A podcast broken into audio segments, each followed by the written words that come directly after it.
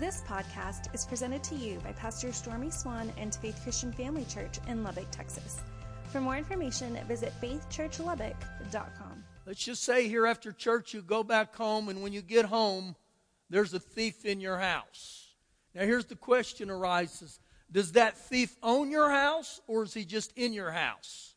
Well, he's just in there, and so if he's in there, he's going to influence with what's going on in your life and my life. And so understand that anytime I open the door to the devil, he's going to begin to influence my life. Now, this is the passage of the prodigal son. Begin with me, Luke 15, verse number 11. And I'm going to make four major points today, so let's get going and we'll find the first one here in just a second. Then he said, A certain man had two sons. And the younger of them said to his father, Father, give me the portion of good that falls to me. Give it to me. And so, just right here alone, there's a little bit of sense of arrogance or rebellion in this son. As if he's saying, Give it to me, Father God, like right now I want. Now, understand this that in Ephesians chapter 6, verses 1 and 2, it says, Children, obey your father and mother, honor them, which is the first commandment with promise, that it'll be well with you and long on this earth. So, this young man right here, because the way he's dishonoring his father, he's on the verge of his life not be going well with him. None of us are exempt from this. Understand when I obey what God tells me to do, there's blessings. But if you open the door up to this and you dishonor your parents or disobey your mother and father, get ready. It's not going to be well with you, okay? Thank you for that excitement, that agreement. All right, so he says, Give me the portion of goods that falls to me. So he divided to them his livelihood. And not many days after, the younger son gathered all together, journeyed to a far country, and there he wasted his possessions with prodigal living. Now, the word prodigal there literally means wasteful. The message says he lived with wild parties. Now, every one of us in this room, we can choose to live that way, but understand if I choose to live that way, there's going to be consequences of that. So understand this also. That if you choose to live that way, you've now opened the door up to the devil in your life. And when I open the door up to the devil in my life, he's going to take advantage of you. Don't care who you are. And so, even in this situation, this young man, he chose to do this. So we pick up 14. But when he had spent all there and arose a severe famine in the land, he began to be in want or need. Then he went in and joined himself to a citizen of that country, and he sent him into his fields to feed the, the, the pigs. Now, I want to highlight this real quick here because you see that this young man his definition of freedom was I want to live wild. I want to do what I want to do. And in his eyes, that was freedom. Now, this may locate some of you where you're at right now. Most of us in here that are older, we can probably think back to when we were 17 and 18, and our definition of freedom was I can't wait to leave my parents' house. That way, nobody's going to tell me what to do. I'm going to eat what I want to. I'm going to watch what I want to. I'm going to come and go as I please. And see, at that age, that's our definition of freedom. But that's not what freedom is. Real freedom is when I live by the Word of God. And when I live by the Word of God, I can't view the Word of God as a bunch of rules. The Word of God, when you obey it, it's going to bring joy, it's going to bring peace, but every one of us in, in life, we need some structure. The world is not your structure. So this young man, his life begins to spiral out of control. He's going down rapidly. Number one, he spent everything he's got. Number two, as a, as a Hebrew or a Jew, this was a no no to work for a Gentile. But he's so low, he's working for a Gentile. Number two, it's a no no for the Jews to have anything to do with pigs, to touch pigs or even feed the pigs. But look what uh, uh happens in verse 16. And he would gladly have filled his stomach with the pods that the swine ate or the pigs ate, and no one gave any, anything. This is about as low as they could go for this, this Jewish boy to not only touch the pigs, but to eat what the pigs had touched. And so you begin to see what ultimately happens here because of his definition of freedom. He's in bad shape. And I believe right here this becomes a warning to us and many of us in this room that if I don't begin to, to look at my life where I'm at, I'm going to go to the bottom of the barrel. And when you go to the bottom of the barrel, you're going to cause pain and you're going to cause sorrow, not only to yourself, but to your family members. I've been there. I wish when I was younger, I would have heeded the Word of God and what people spoke to me. You know, you're either going to learn one of two ways. You're going to learn by wisdom through the Word of God, or you're going to learn the hard way. I learned the hard way. And this is what's exactly happening right here to this young man. So look what takes place in verse 17. But when he came to himself, one translation says, when he came to his senses, when he woke up. And so, right here is the first point of the day. When he came to his senses, he realized, I need help. And it's very important that when we need help, we admit we need help. And that's even to Father God, where you stand before Him and say, Father God, I need help. My life is out of control. And so, this young man, in my opinion, who's at the bottom of the barrel, he's now on the right path. You know why? Because he's calling out, I need help. So it says, But when he came to his senses, he said, How many of my father's hired servants have bread enough and to spare, and I perish with hunger? And so, even reading in this, there's many people, there's many believers that are living in the pig pens right now. We don't have to. But the first key is if you don't ever admit that you have problems and you need help, you're probably not going to walk in freedom or victory. And it takes great men and women to stand up and say, you know what? I need help. But that's a good thing. That's the first point. Keep reading. Verse 18. I will arise and go to my father. Now, look what he says there. And, and in this passage, he uses the reference to I over and over. When I read him say, I will arise and go to my father, he's taking responsibility for his life, for his actions. And he said, I will arise and go to my father, and I will say to him, Father, I have sinned. Now, if you'll note there, not only does he take responsibility for it, he said, Father, I've sinned. He didn't try to blame other people in his life. Well, you know what? If my dad would have just done this or that, if my mom would have done this or that, if my siblings wouldn't have done that, if that teacher wouldn't have done it, if that coach wouldn't have done it, if my first boss wouldn't have See, as long as I live in that state of if, it's as if I'm always blaming somebody. And right here, he doesn't blame anybody. He steps up to the plate and he says, I've sinned. Now, do you know when you confess to Father God, you can confess your sins, but still not repent of them? In other words, for me to confess my sins, I can stand here today and tell you, I've done this wrong and I've done that wrong, but I never step out to Father God and say, and I was wrong, and I ask you to forgive me the very things I've done. See, part of the word of repentance in the Greek comes from a word called meta. This is where we get our word metamorphosis. The word meta means there needs to be a change in the way I act, the way I see myself, and even the way I view God. So when we get we when we confess our sins and I repent, man, I need to change the way I think. Remember, every stronghold begins in the mind. Now look at verse 18 at the end here. And man, there's a nugget in here that I came across the other day. Look at this. He said, I have sinned against heaven and before you. Now, what got me there was when he said, and. He said, I've sinned against heaven. Who would that be? before Father God. He acknowledges he sinned before Father God, but he said, and but you.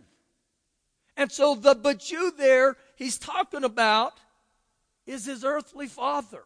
Now listen what the New Living says here. I've sinned against both heaven and you. And so not only did he repent in front of Father God, but he goes to another human being.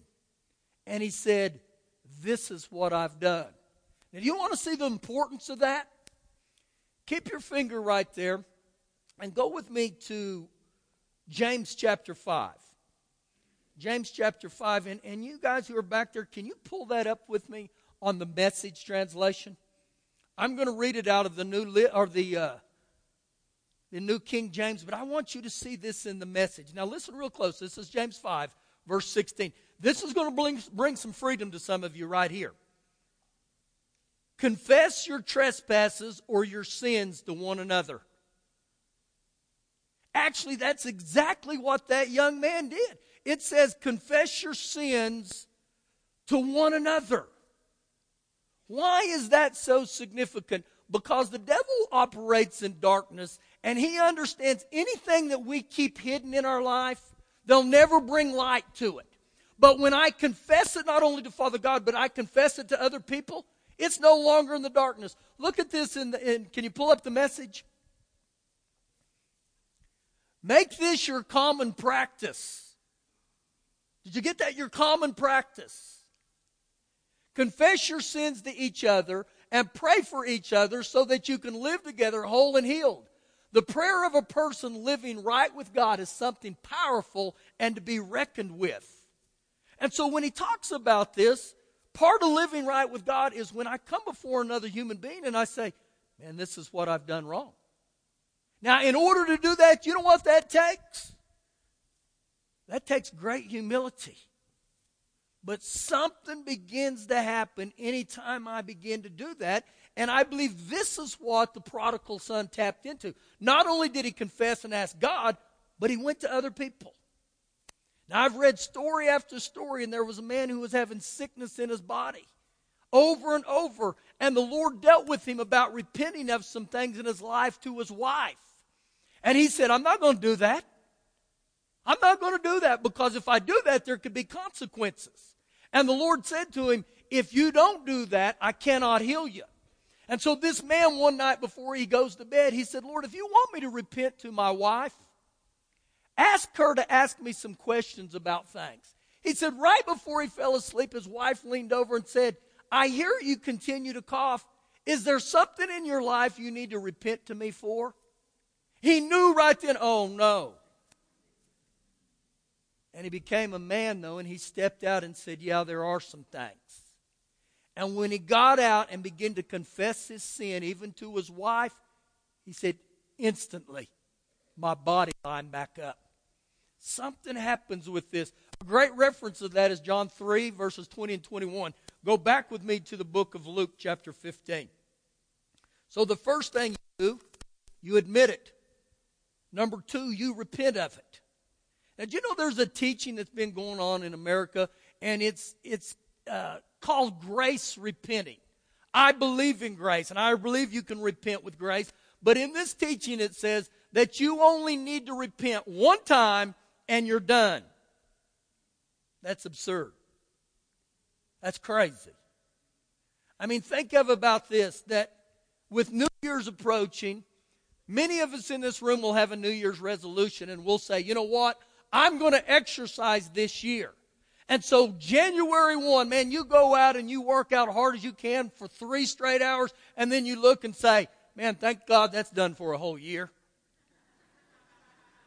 Now that's a great thought, but there's no reality to that. And so what happens, even when I work out, I run, I swim, I bicycle, you're getting cardio for your heart. Every time you do that, your physical heart is getting stronger. But every time I repent, it's if it's spiritual cardio. And my heart gets stronger and stronger and stronger because I get all that junk out. You know, Jesus himself said to the seven churches in Revelations 2 and 3, to five of them, five of the seven, he said, repent. Repent. One of your greatest daily vitamins will be repentance. Just keeps me right with God. So those are the first two. Now I want to pick up the third one, and we're going to find out here in Luke 15, starting in verse 25. I'm jumping a little. We're going to come back to those other ones here in just a second. Luke 15, 25. Now his older son field, and as he came and drew near to the house, he heard music and dancing. What would music and dancing represent? A party, a celebration. So he called one of his servants and asked what these things meant. And he said to him, Your brother has come, and because he has received him safe and sound, your father has killed the fatted calf. Who was hosting this party? The father was. And did you get something right there? Father was hosting it. And there was music and there was dancing. So, what's that got to do with it? God's not against music and God's not against dancing. You ever seen that right there? I'm not talking about dirty dancing. That's not what I'm talking about, okay? Get your mind out of the gutter, all right? But God loves to celebrate. God loves, God's a God of partying. And I believe that's big for us. There's times that we've got to celebrate the things of life and God. That's not a point, so we'll keep moving on. So he said he's killed the fatted calf. But the older brother was angry and would not go in. Now, why would he be angry here?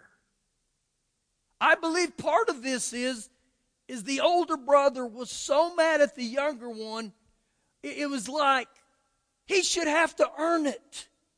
God, you've made it too easy for him to come back. I don't know about you. I'm glad God made it easy for us to come back. That's big when we see that. But it was if the older brother was full of self righteousness and religion. It was almost like he ought to have to come and pray every day for three weeks. You shouldn't give him that. Now, look what goes on here, and you'll begin to see into this. Therefore, his father came out and he pleaded with him. So he answered and said to his father, Lo, these many years I've been serving you. I never transgressed your commandment at any time, and yet you never gave me a young goat that I might make merry with my friends. Now, what ultimately happens here with this older brother is he believes two lies right here.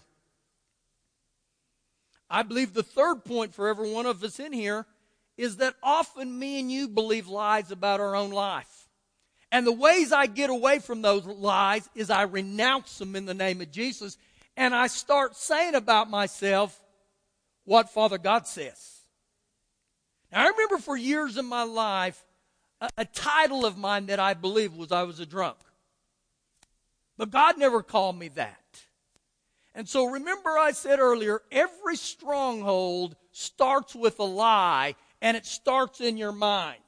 Now look at the two strongholds that this guy believed. The first one he said, he said, I've been serving you and I've never transgressed your commandment. Liar, liar, pants on fire. You know why I say that? Because he comes across religious and self righteous. When he said, I've never transgressed, you know who he's putting himself with? Jesus. And none of us are like Jesus. And so he began to believe this lie compared to his younger brother. I'm so perfect. You're not even close to perfect, buddy. We're all sinners saved by grace. The second thing he believes is look at this. And at any time, yet you never gave me a young goat that I may make merry with my friends. In other words, he was saying, You never treated me as good as you treated my younger brother. And he believed that lie, and it's a lie. How do I know that's a lie? If you, you look at verse 12, where we started, it said, And the younger of them said to his father, Give me the portion of goods that falls to me. So he divided to them. Who do you think the them was? The younger brother and the older brother. Now, can I tell you a little insight with Jewish tradition? The older brother always got twice as much as the younger.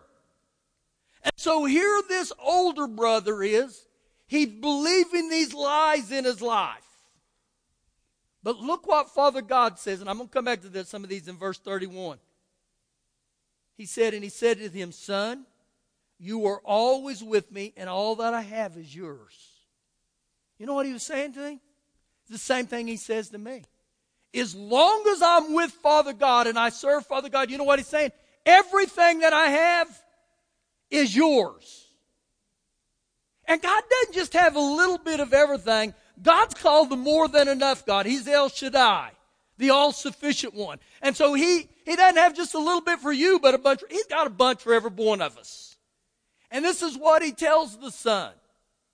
But the son had to quit believing those lies that he had begun to live. And when you look at this, guys, the older son had never left the father, but he was still in bondage.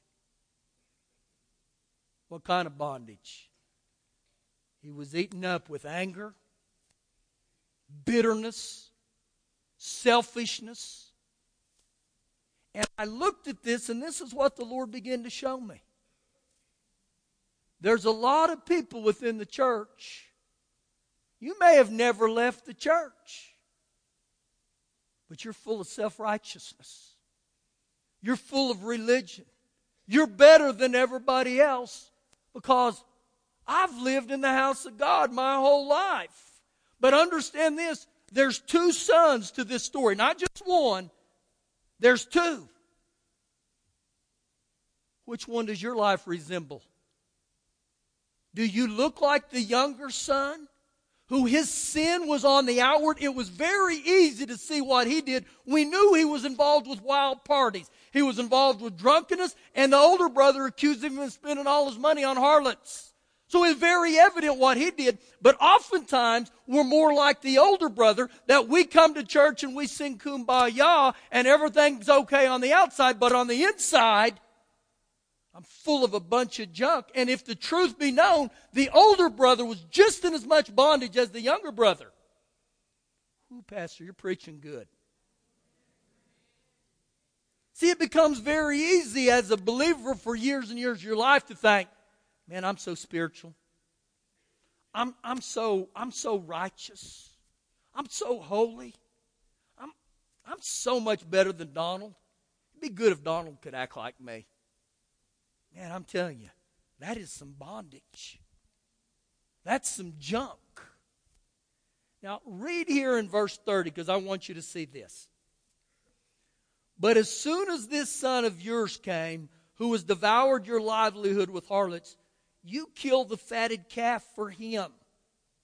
Now, if you'll look there real close at verse 30, but soon as this son of yours, he wouldn't even call him his own brother. It was like, that little rat doesn't deserve nothing. I want to address some lies here that I believe happens within homes, within families, just within the body of Christ. How many of in here that have siblings, do you have a sibling, do you think it's the favorite? Don't raise your hand. just think about that a minute. See, that's exactly what this older brother was doing. He was accusing the father of you playing favorites, which was a lie. Let's flip that around. How many of you with siblings, your siblings would say you're the favorite? Uh oh. How about this? And I'm going to answer a bunch of so's right here. I'm the oldest, so I always got to be in control. I'm not the oldest. So, you're dominated by a spirit of control. Well, I'm the youngest. I always get everything I want. So you're dominated by the spirit of selfishness. Well, I'm the middle, so I'm always neglected. I'm an only child, so I'm a child of many, so. See, this is what the devil begins to do. Exactly like he did right here with the older son. He started messing with him, and before long, you start believing all that garbage. But here's the key When you give your heart to Jesus and He becomes Lord of your life, every one of us are adopted into the family of God. And God said, I love you and I don't love you any more than I love her. Every one of us are the same in God's eyes. The issue with mankind is we don't think that's true. How do you know that, Pastor? Just look the way you treat people. Well, he's poor and I'm rich. He's just an old, ugly white boy. He's just a black and a brown. Not in God's eyes. And this was what got the older brother in trouble. Now we got to go to the last point. Go back up there with me, same chapter, and I'll start in verse 18, and we're going to fill this in here because this really, really, really gets good. He said, I will arise and go to my father, and I will say to him, Father, I have sinned against heaven and before you and I am no longer worthy to be called your son. Make me like one of your hired servants. Now, this is the pathway to freedom right here. Remember when we first started this passage in verse 12? He said, Give me. Give me, give me, give. A spirit of entitlement. But right here, he doesn't say, Give me. He said, Make me. And you know what the word make me tells me? You're the potter, I'm the clay. And you keep molding me and shaping me, and before long, God will create a masterpiece when I have this mentality. Father God, make me. Make me. And notice here, he said, Make me to a great servant. Verse 20. And he arose and he came to his father. But when he was still a great way off, his father saw him and had compassion and ran and fell on his neck and he kissed him. And this shows me right here God's patient with every one of us. And God's love for you is constant. God, God doesn't look at you like a, a, a titleist golf ball when you're living in sin. He doesn't look like you. Man, I am just ready to knock his head. That's not the way God views us. God loves us. And when you see this passage right here, and it said, God had compassion on him and fell on him and kissed him, this was a, a, a young man that had been living in sin. See, a lot of times we have this mentality I'm going to come back to God when everything in my life is back in order. Now, you got it wrong. Come to Him just the way you are. See, this just shows me here God loves football because God tackled him kissed him. And God, dog, God will dogpile you with his love. Verse 21. And as soon as the son said to him, Father, I have sinned against heaven and in your sight, and am no longer worthy to be called your son. But the father said to him, But the father said to his servants, Bring out the best robe and put it on him and put on a ring on his hand and sandals on his feet. Now, when he said this, I'm not worthy of this, it's almost like God cut him off at the pass and was like, shh, shh. And he said, bring out the best robe. He didn't say just a robe, he said the best robe. And when we read 2 Corinthians 5:21, it says that I am the righteousness of God in Christ. Isaiah 61:10 says, He's covered me with the robe of righteousness. Not self-righteousness, righteousness through Jesus. Now understand how this looks like. When I become the righteousness of God in Christ, it's not because of anything I've done. It's not because I've read my Bible 22 straight days. That's a good thing, but that's not qualifies you. What qualifies me is because of what Jesus did. And so, because of what Jesus did, he said, I'm going to put this robe of righteousness on you. And so, I walk around in right standing with God only because what Jesus did for me. How do I stay in right standing? Man, if you miss it and you sin, repent. Keep your heart right. Number two, he said, get the ring out. I want to put a good ring on him. You know what the ring symbolizes? Authority. You know what the Lord knew? You can't go through this earth without authority. Where do I get that from? That's Genesis 41. When, when the Pharaoh made Joseph the ruler of over all the land, he said, Here, buddy, I'm going to give you my signet ring. And that signet ring meant wherever you go, if they give you any headache or they harass you, just throw that ring up. Boop, there it is. Right there. Right there. I got the power. Where's that found, Pastor? That's Luke 10 19. He said, I give you authority to trample on serpents and scorpions and over all the power of the enemy, and nothing shall by any means hurt you. And so he said, Listen, not only do I want to put the robe of righteousness on you, I want to give you authority. And then the last one, he said, I'm going to put some sandals on you.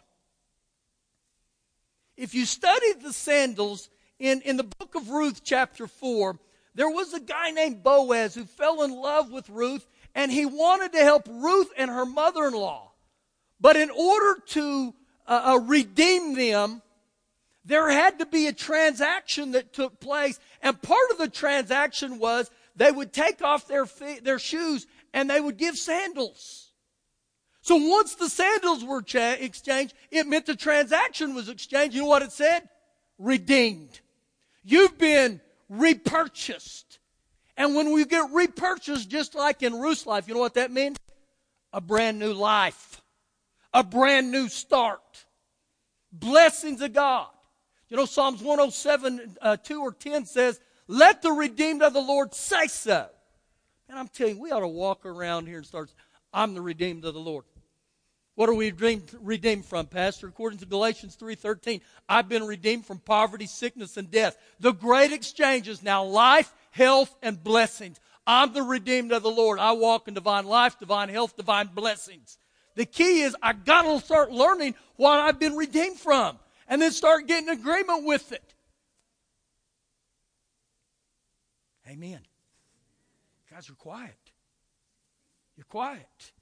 And see, as I read this, just as, as the Father did that for this son, He wants to do it for you and you and you and you and you and you. You know why? Because He wonderfully and fearfully and skillfully created every one of us in this room. He's aware of every one of us. He knows you so much, He knows the very hairs on your head. Some of us He doesn't know very good. We don't have much hair left. Look at verse 32, and we're going to wrap this up. Point four was he's got a bunch of great gifts to give you. He wants to. Verse 32 it was right that we should make merry and be glad. It was right that we should celebrate. Now listen real close to this. For your brother, he addresses him, your brother was dead and is alive again and was lost and found. Now, if you'll pay attention to that there, he was dead and alive again. You know what this tells me? that before he left on his journey and spent all his prodigal money on wasteful living, he was alive. But because he turned his back on the Father, he became dead.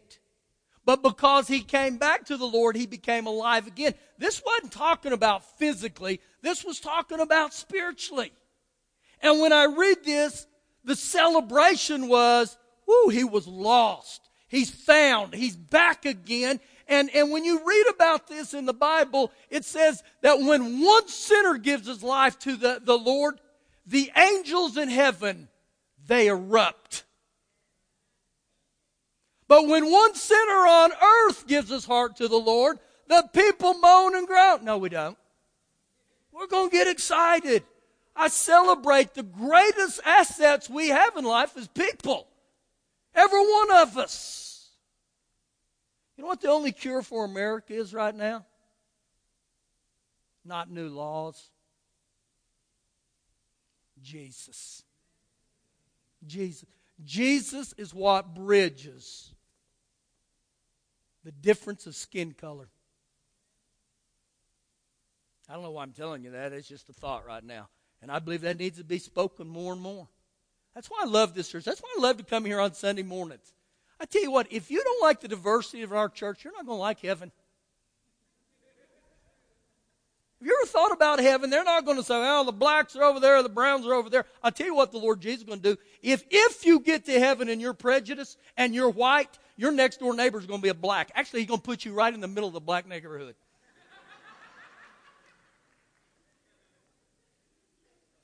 you know, I better have an altar call or I'm going to get really, really ornery here. Why don't you stand up on your feet? Thank you for listening to the podcast. For more information, visit faithchurchlubbock.com.